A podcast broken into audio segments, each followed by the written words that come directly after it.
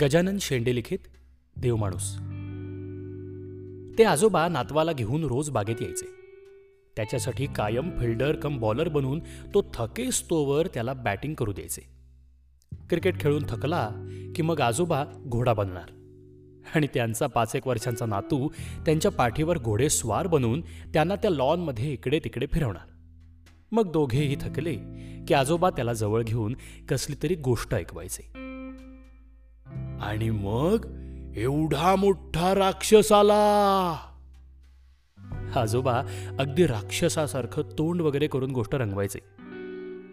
आणि मग मग त्या राक्षसाला मारून तो राजकुमार राजकुमारीला सुखरूप घेऊन गेला आणि त्यानं खूप खूप वर्ष राज्य केलं.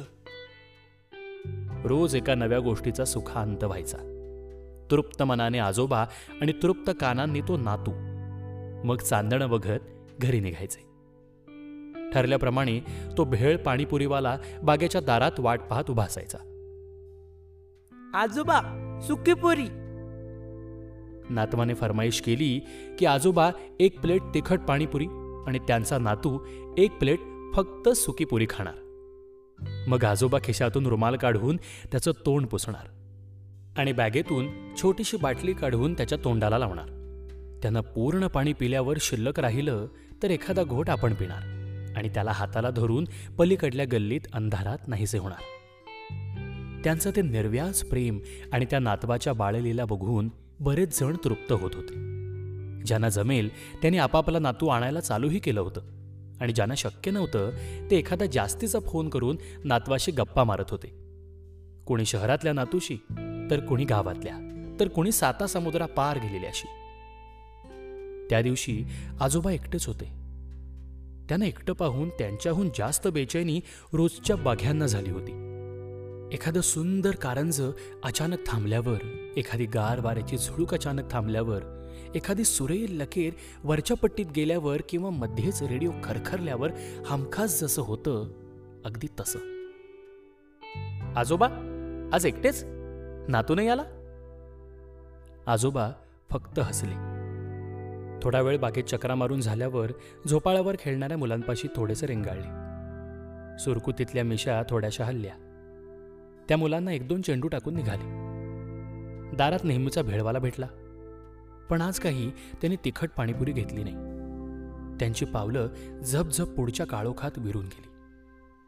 एक सेवपुरी देना उसमें सेव कम डालने का और कांदा थोडा जास्ती. तिखट मीडियम रखना. मी त्या भेळवाल्याला सांगितलं.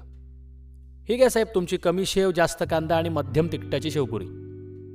त्याचं अस्खलित मराठी माझ्या अस्तर लावून बोललेल्या हिंदीची लक्तरं टांगत होतं. ते आजोबा थांबले नाही आज? छान खेळतात रोज नातवाशी. आणि पाणीपुरी खातात तुझ्या गाडीवर. त्यांचा नातू पण नव्हता नाही का आज त्यांच्याबरोबर माझी अस्वस्थता मी बोलून दाखवली. तो नातू त्यांचा नाही साहेब. समोरच्या वस्तीतला पोरगा आहे तो. सैनिक स्कूलला गेला ना काल तो.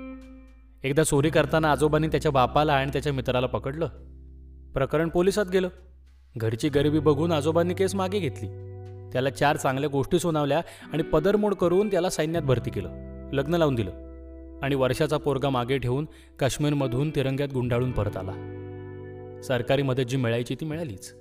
पण त्याची बायको आणि पोरगं वाऱ्यावर उघडे पडू नयेत म्हणून स्वतःच्या घरात घेतलं. स्वतःच्या नातूसारखं त्याला आणि पोटच्या पुरीसारखं त्याच्या आईला जपतात. मग आजोबांच्या स्वतःच्या घरचं कोणी? अहो हया चतुरशी लढत गेली सीमेवर. शत्रूला डावपेचात मागं टाकण्याच्या विचारात संसाराचा डाव मांडणं जमलंच नाही. अजून पण सगळी पेन्शन आणि वेळ अशा रुळावरून खाली घसरू लागलेल्या पोरांना सावरण्यात घालवतात. तुला इतकं तपशीलवार कसं माहीत रे? साहेब तो चोरी करताना पकडलेला दुसरा पोरगा मीच होतो. ही भेळेची गाडी त्याच देव माणसाने टाकून दिली. पंधरा ऑगस्ट आणि सव्वीस जानेवारीला जागा होणारं बेगडी देशप्रेम कुठेतरी डोळे ओलं करून गेलं.